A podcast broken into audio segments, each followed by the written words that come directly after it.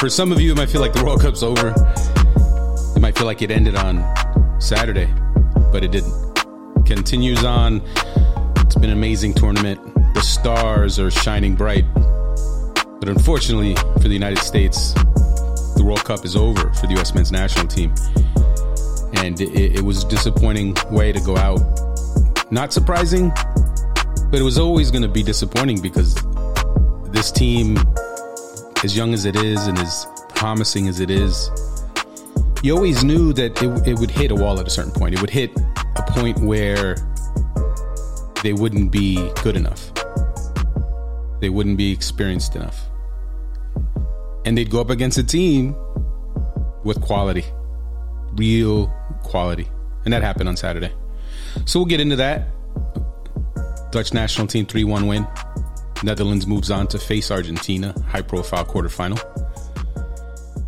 And I know for a lot of US fans, it's a tough pill to swallow because it wasn't their best performance by any means. And I think that's the toughest part for, for the players you saw the dejection. And and look, there's never happy faces after an elimination, right? There's never there's never, you know, smiles and, and dancing when you lose.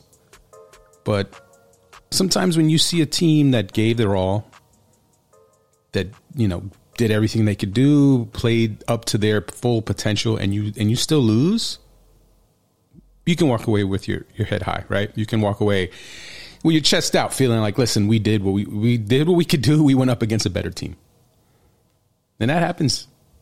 As much as soccer's a, a sport where the best team doesn't always win, when you get to these big competitions, the best teams tend to to step up. They tend to rise to the occasion, especially knockout rounds when the money's on the line.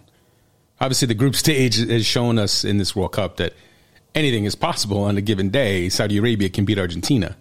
Costa Rica can beat Japan that beat Spain and Germany. I mean, things like that, right? I mean, it's been that kind of World Cup. But things change in the knockout rounds. The pressure gets greater. The great players get more focused. And and we saw that we saw that in the Dutch national team against the Americans. And there's plenty of there's always blame to go around when it, when the team gets eliminated, especially the US national team. Never fails. And you know who's front and center on that? Gregg Berhalter. Gregg Berhalter will was always going to be the fall guy. He was always going to be the, the the one who who some fans are going to point to for why this team is out. And look, he didn't have the best uh, performance as a coach in a game, right? You can say he was out coached by Louis van Gaal, who, by the way, is one of the you know legends of the game in terms of managers. But it was not about Gregg Berhalter's tactics. Could could he have had better tactics? Could he have had some uh, better lineup selections? Could, yeah, absolutely. Could it have been a closer game? Yes, absolutely, one hundred percent. Those criticisms are are one hundred percent fair. But when you use those kind of points to just ignore the reality that the Dutch team, that Dutch team, was a better team, and to beat a team that's better than you, you have to have your best day. They have to have a bad day. Neither of those things happened on Saturday. Neither happened. The Dutch were better. They had a solid game plan. And that's the thing about as far as this the whole out coaching thing. Louis van Gaal is a brilliant manager. Louis van Gaal has a stacked team. You take a brilliant manager with a stacked team, he's going to lay out a game plan and it's going to work against an inferior team unless that inferior team just plays out of their minds. This U.S. team did not do that. So I think it's it's it's kind of become an easy narrative to say Louis van Gaal outcoached Gregg Berhalter. That's why the game finished the way it did. No, that's not why the game finished the way it did. It finished the way it did because the Dutch team are a better team. They played to their full potential. Now you can say, oh well, you have to blame Berhalter for the U.S. not playing to, for their to the full potential, and you can always say that. True. But here's the question: If both teams play to their full potential, who wins? Dutch win. They do. Closer game, competitive. And this US team was competitive. I'll give them that in this game. They didn't outplay the Dutch. Let's not fall into that trap. I saw a lot of that. You start getting caught up in possession stats and shots stats and Here's the very simple explanation to the game. If you give up an early goal to a very good team, a strong team that's comfortable and it's willing to let you sit and make mistakes, you can have a lot of the ball. You can even take a lot of shots. But it doesn't mean the opponent was ever in danger.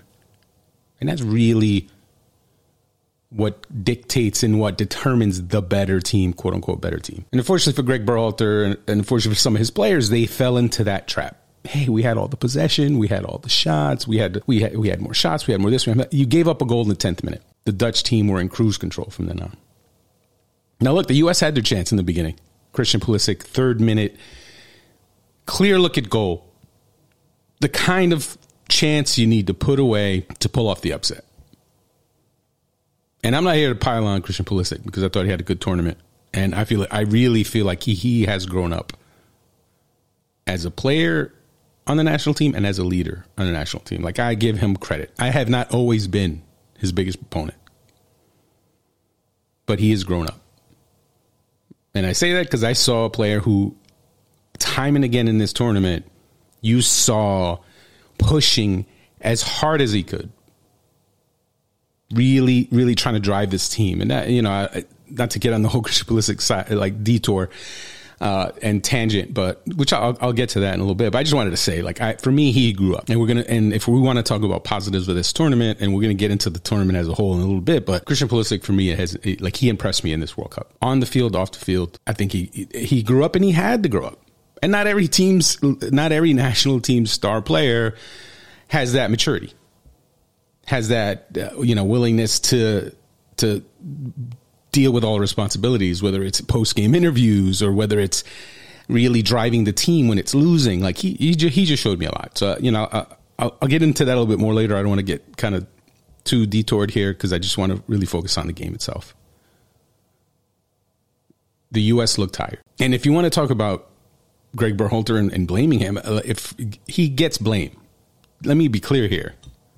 This episode of the SBI show is not the why wasn't Gregg's fault episode. Uh, that's not at all what it is because he does get a share, a share of the blame. He could have rotated his squad better. Too many minutes for a midfield that played great in this tournament. Played great. Group stage, they that Tyler Adams, Yunus Musah, Weston McKennie, that trio, very good group stage. Started all three matches. Actually started all four matches. But at a certain point, you really run the risk of leaving them tired in a match you don't want them to be tired in. And I think this Netherlands match was that match. And it's and look, it's it's it's not it's tough, right? If you're Gregg Berhalter, imagine that you're you're the head coach. It's easy to say, oh well, if I was the head coach, I would have started, you know, Brenden Aaronson against England. I would, and that, and that's where you can kind of be critical. I, and I would agree. You needed to look at the tournament as a whole and really consider some change, some moves that you have to make just to rotate the numbers. And that's that requires tough decisions. That requires tough choices. Brenden Aaronson should have started at least a match in this in this tournament.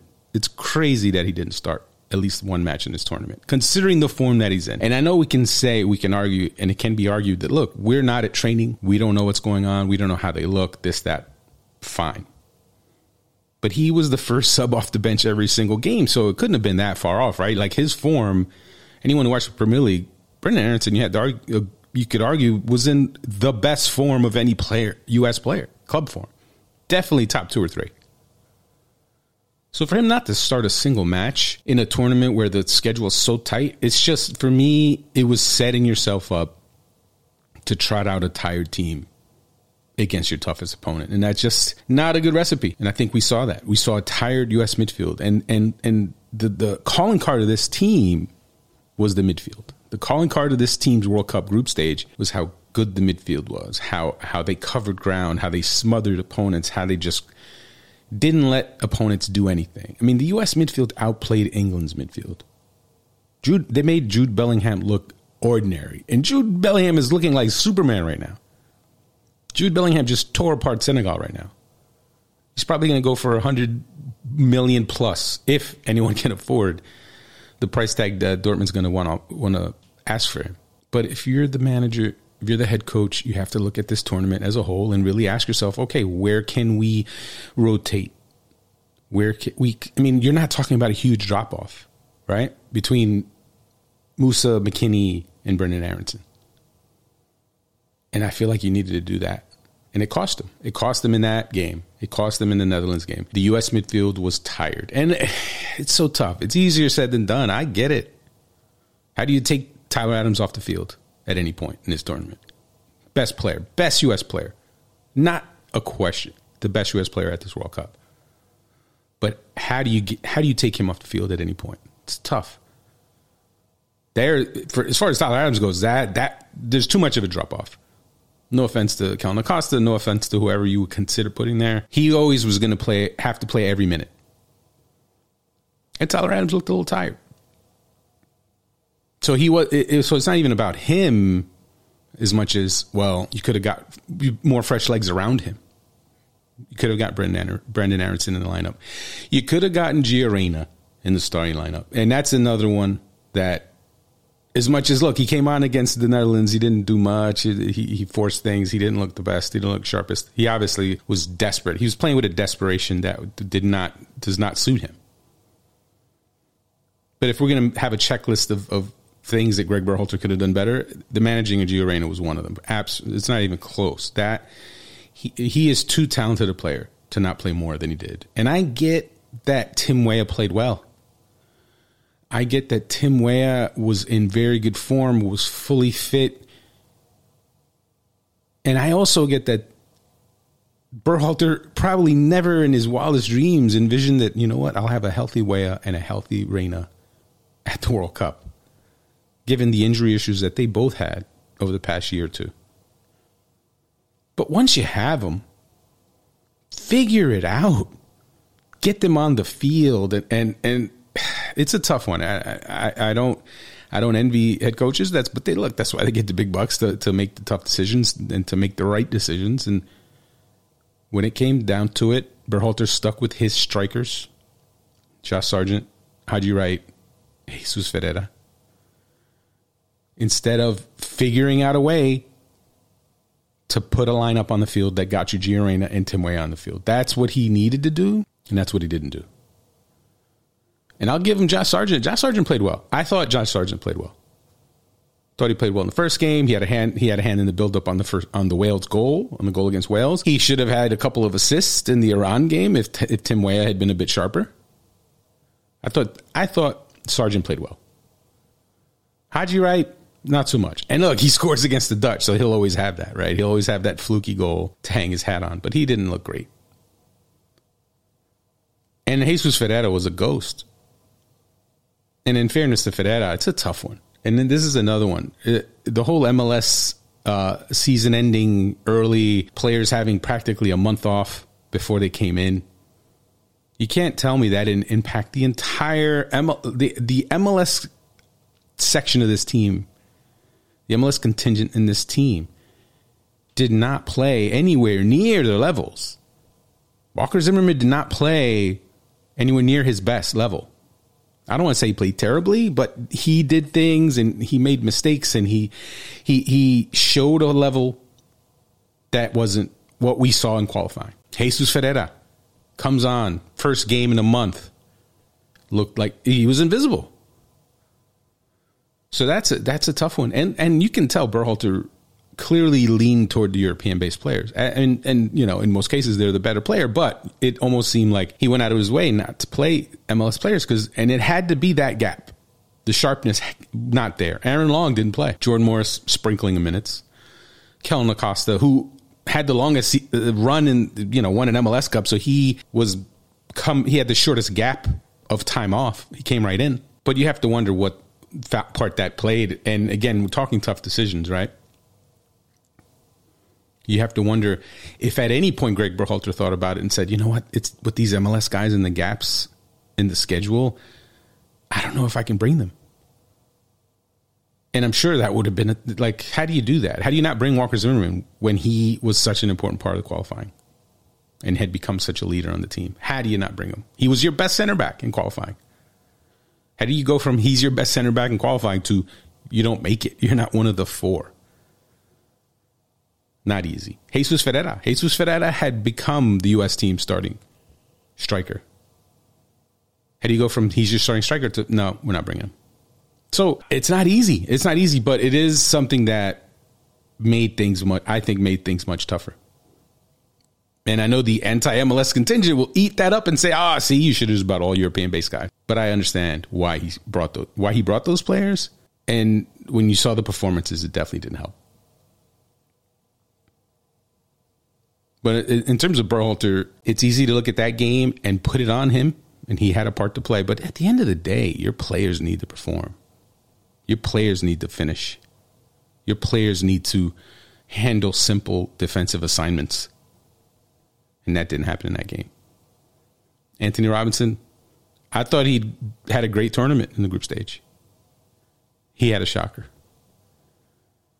And definitely you can point to the, the, tactics. You can say, oh, well, Berhalter set him up to fail. I don't know. Like, you can, uh, that's a, such an easy one because you could just scapegoat the coach for anything.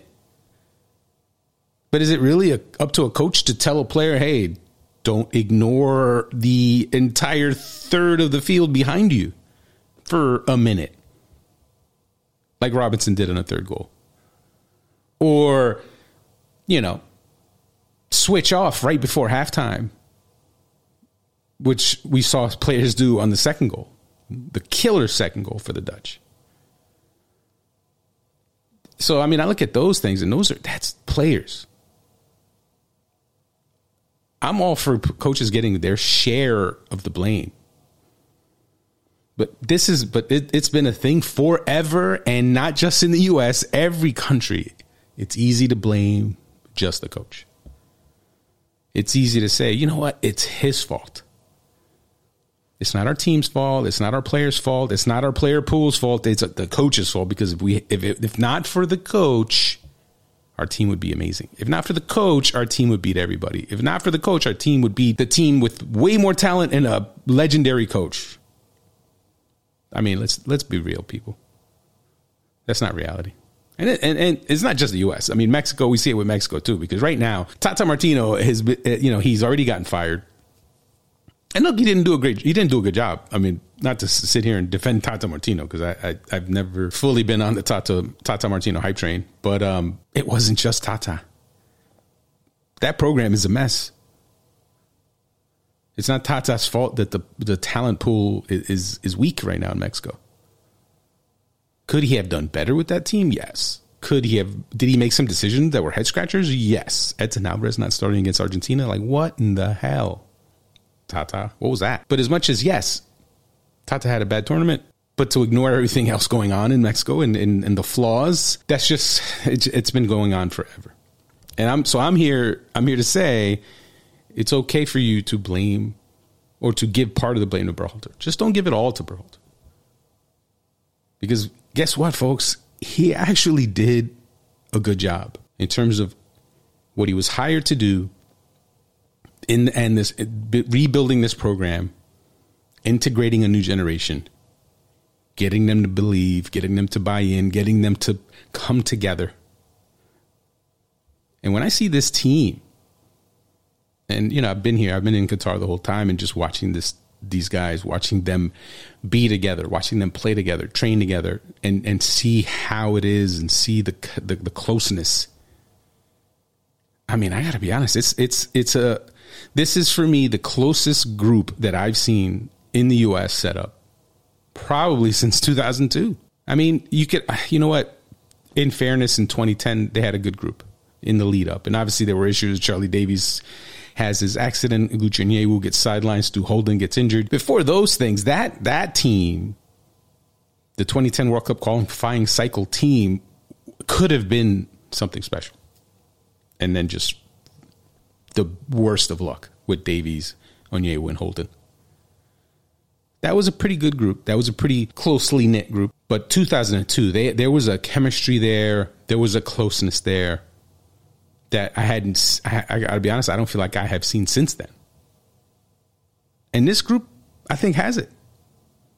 This young group has it, and it was never to be easy to bring together a team with so many young players and so little national team experience. And, to, and when I say little, I mean in the sense of for so long and for every almost every major national team, you've got some key veterans. You've got some 100 cappers. You've got some 80 cappers. You got some people who are all-time scoring leaders. Some, you know, people that have been around, people that had played in World Cups.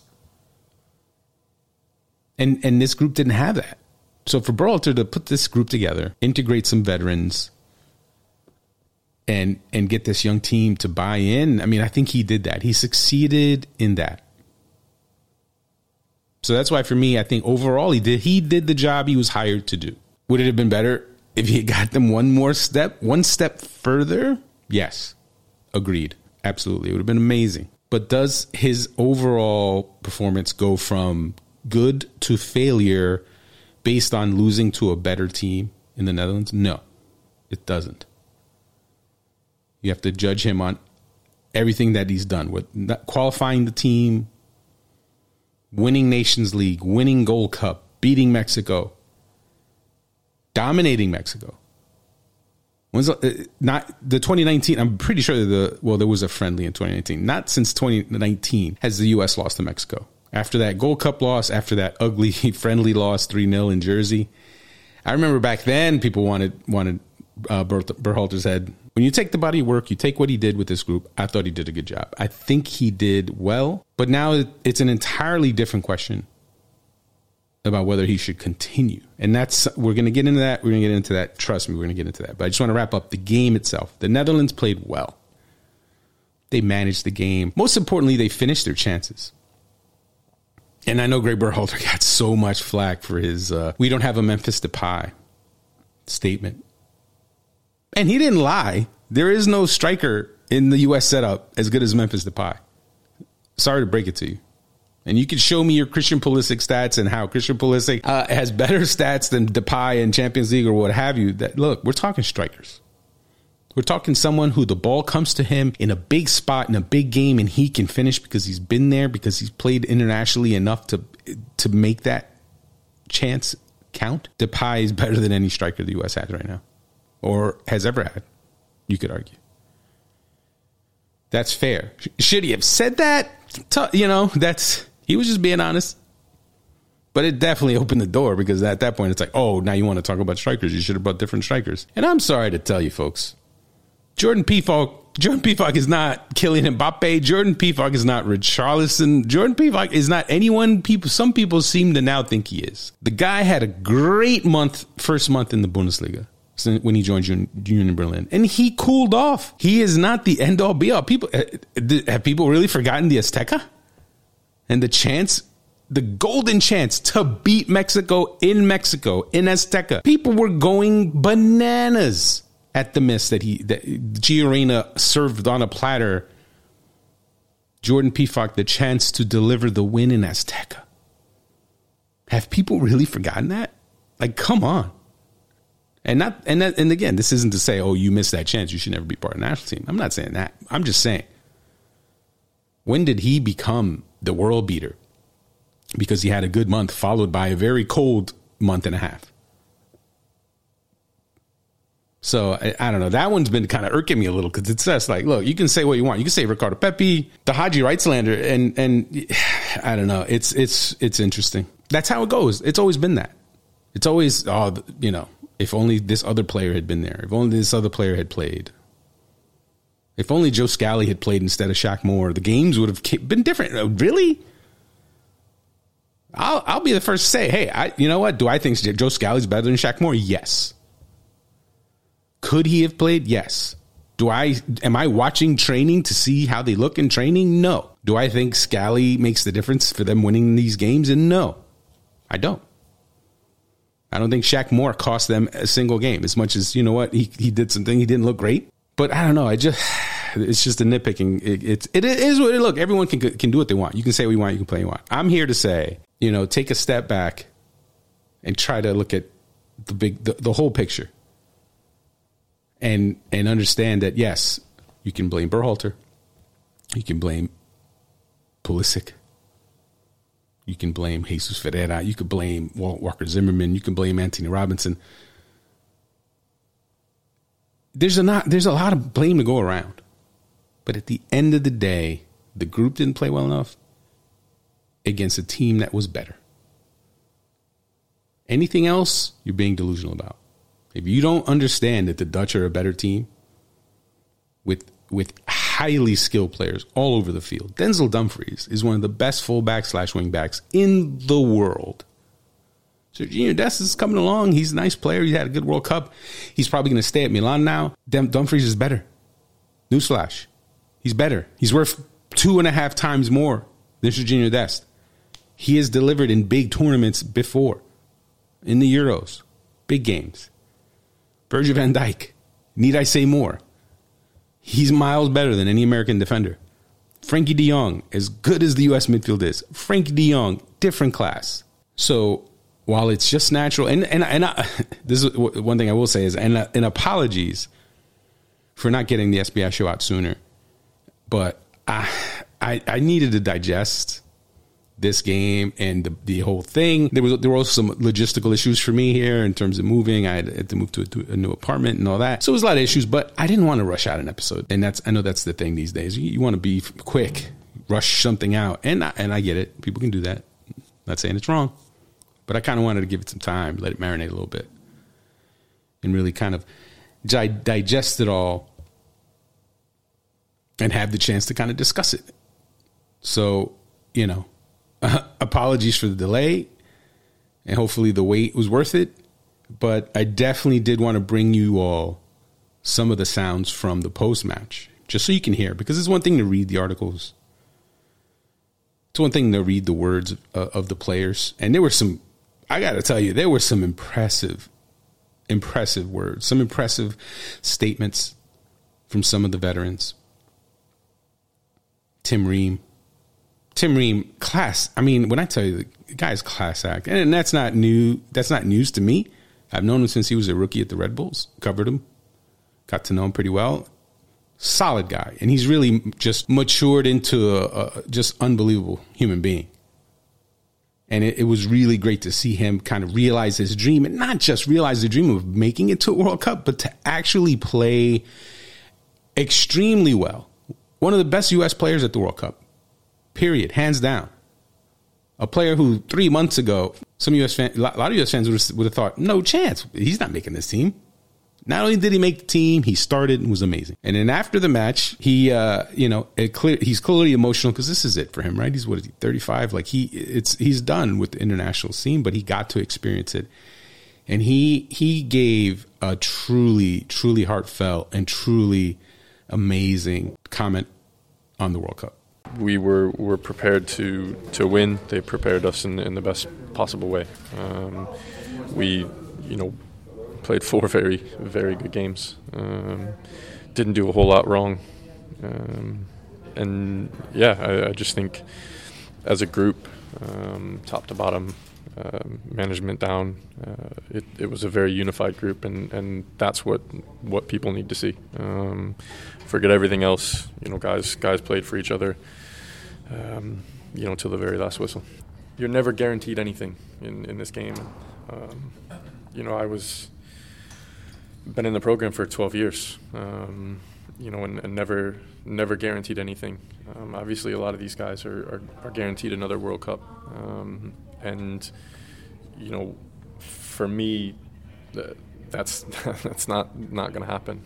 Um, and and so, you know, trying to convey to to treat each and every training session um, as if it was their last, each and every game as if it was their last. If if they could, you know, tomorrow.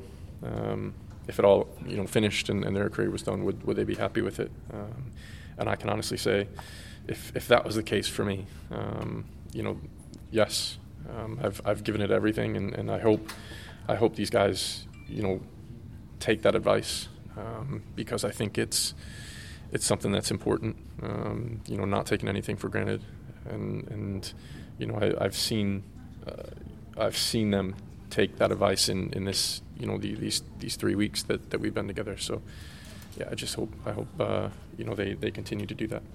And Ream wasn't the only veteran to really bring some valuable insight and some just just kind of beautiful emotion to the end of the whole thing. And DeAndre Yedlin, the one player on this team who'd played in the World Cup before this. I mean, to watch him grow up, to watch to to have seen the evolution of DeAndre Yedlin as an individual, not just as not, not as a player, because look, obviously he he had a great run in Europe. He's in MLS now. He's in Miami. He's a dad now.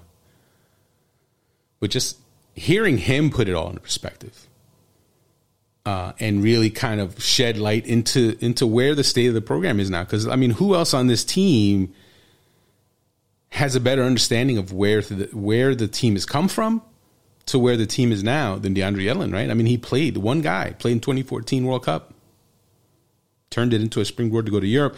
But point is, he was there. He saw that setup. He saw that World Cup. He was there. He was with the team then. He lived the next cycle and now here he is to see the end of this one and it's you know it chances are it's it's he's he's 29 now there are a lot of fullbacks in the pipeline so you know what it's probably the end of the road for him pretty if it if it isn't yet it soon will be but you know what? He's fine with it. His perspective on things i gotta say really eye-opening. This team has given a lot of people hope. Um, you know i think people see the talent on this team and they get excited.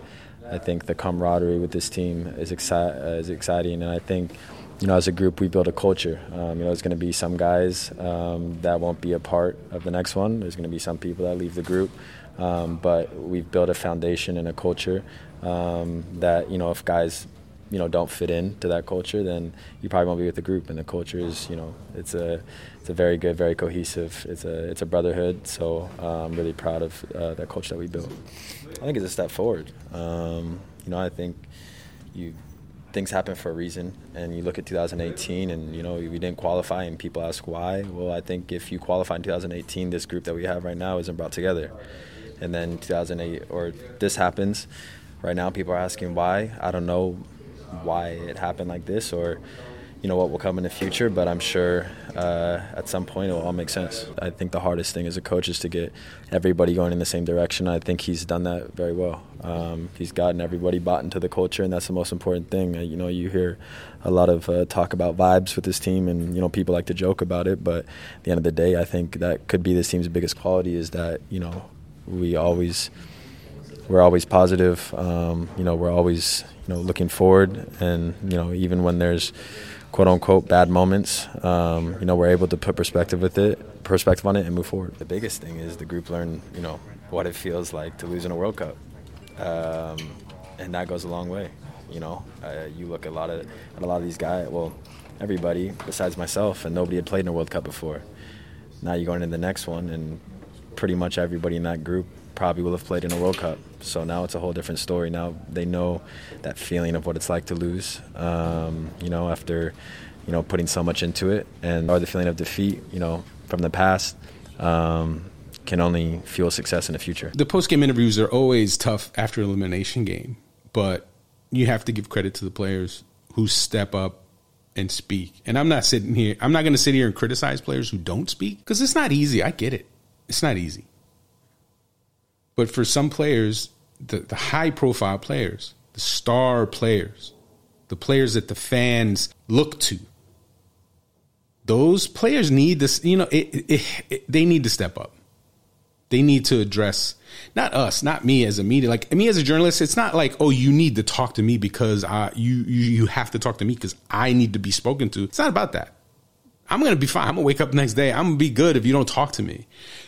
But the fans want to hear from you your fans want to hear what you have to say. That's the whole point of the whole thing. So after the match, the players that step up and speak, they get my they get my props. They get they deserve props because especially after big tough losses or especially after, you know, if you're a player and you have like a shocker of a game and you step up and you face the music, that takes a certain level of fortitude and class and and and just it's just not everyone has it is the point, and not everyone gets it.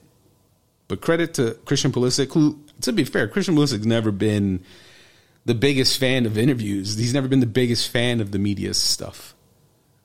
But he's done it. He did it in this World Cup. He understood. Look, I am the face of this team. The country is watching. Millions and millions are watching. Casuals are watching. People who are just starting to get interested in soccer are watching.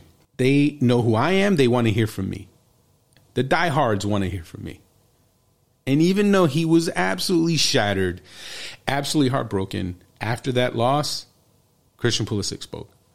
And you can, and, and it, it isn't just about that he spoke, but like it allows you to see and hear and feel the emotion and what it meant to him.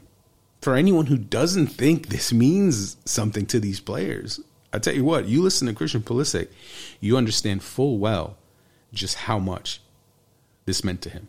Uh, it hurts right now, for sure. I think there was plenty in the tank. Um, yeah, I, I, I think they had a good game plan and they executed, but I thought we had, you know, I thought we had chances. Uh, you know, we were right in the game, and, and, I thought we were good enough. You know, I, I, thought I was, you know, way offside when it happened, but I still, I still hit it. You know, and, and he made a good save. Uh, so, of course, yeah, it's gonna hurt for a while. Christian, do you think you guys have made significant progress over the past um, four years, like from where you, where you were pre Gregg Berhalter? Clearly, I mean, you know, we didn't qualify for the last World Cup, and here we are in the, you know, round of 16. Uh, we've definitely come a long way. Um, like I said, right now it's just tough to, you know, it hurts after a tough loss like that when we feel like we could have, could have had more. Feel like a tournament to build on? Yeah, absolutely. It's you know, it's another experience for all all these guys, and uh, you know, there's for sure moments that we can we can be proud of, um, but we don't want to, you know, feel like this again, and we want to, you know, you know, put ourselves in a position to win tournaments like this. I mean, you know, an amazing experience for everyone. Um, to play in a World Cup, it's an honor to represent, you know, our country. Just like I said, right now it's tough. And uh, it was an emotional scene, no, no doubt. And, and, Christian Pulisic wasn't the only player who who you could tell was really shattered by it. Tyler Adams and Tyler Adams, you want to talk about someone who gained fans in the World Cup? Tyler Adams really for the. It, it's just interesting because obviously, again, another player who I've, I've, followed since his first days at the Red Bulls, and, and you could tell early on that he was something special. But he, on this international global stage, on and off the field, wowed people and it was great to see. It was great to see, and so it was not at all surprising that after this tough, tough loss, he would be the first one, you know, to step up, speak to the media, and and really try to put things in perspective. After after reflecting for that for that quick moment, you know, you could just really sit here, and I think it's probably the first time in a long time where people will say, "Wow, this team this team has something special." You know, I mean, there's so many ups and downs in the past three years, and then when you put four performances like that out on the field, it really gives people something to be excited about. Uh, the potential of the group, it, potential is just potential, but you could see that you know if we maximize it in the right way, that it could be something good. I, I wasn't on 2010 team, I wasn't on 2014 team, so I can't sit here and, and judge obviously the potential of those teams, but I mean, being the second youngest team in, in the World Cup and getting the same result is speaks for itself. So now this team moves on, and, and what's going to happen next? Is Gregg Berhalter the guy? Will he be the coach going forward? And what I'd say is, it could happen, and if it happens, it's not a travesty. It's not you can call it a mistake. You can say, you know what, is it right? Is it? Do you want a coach who wasn't that experienced on the international level getting a second cycle when second cycles aren't even great necessarily for like established good, you know, top notch managers? That's a fair question. That's a very fair question. And I'd argue that the other question is if you're Gregg Berhalter, do you want to do this again? Because it's not it's not a young man's job to be honest because there's a lot of downtime there and and this next cycle there is no world cup qualifying the us is hosting the next world cup so this next cycle is going to be a tough one for whoever is in charge and if you're gregg berhalter who you know you've now had this experience which i have to say i'll say it again it was a success and it, it and this isn't the first time that we've seen this where you know, right now you have a lot of fans, or you have a, a vocal segment of fans who who think Gregg, Gregg Berhalter did a bad job.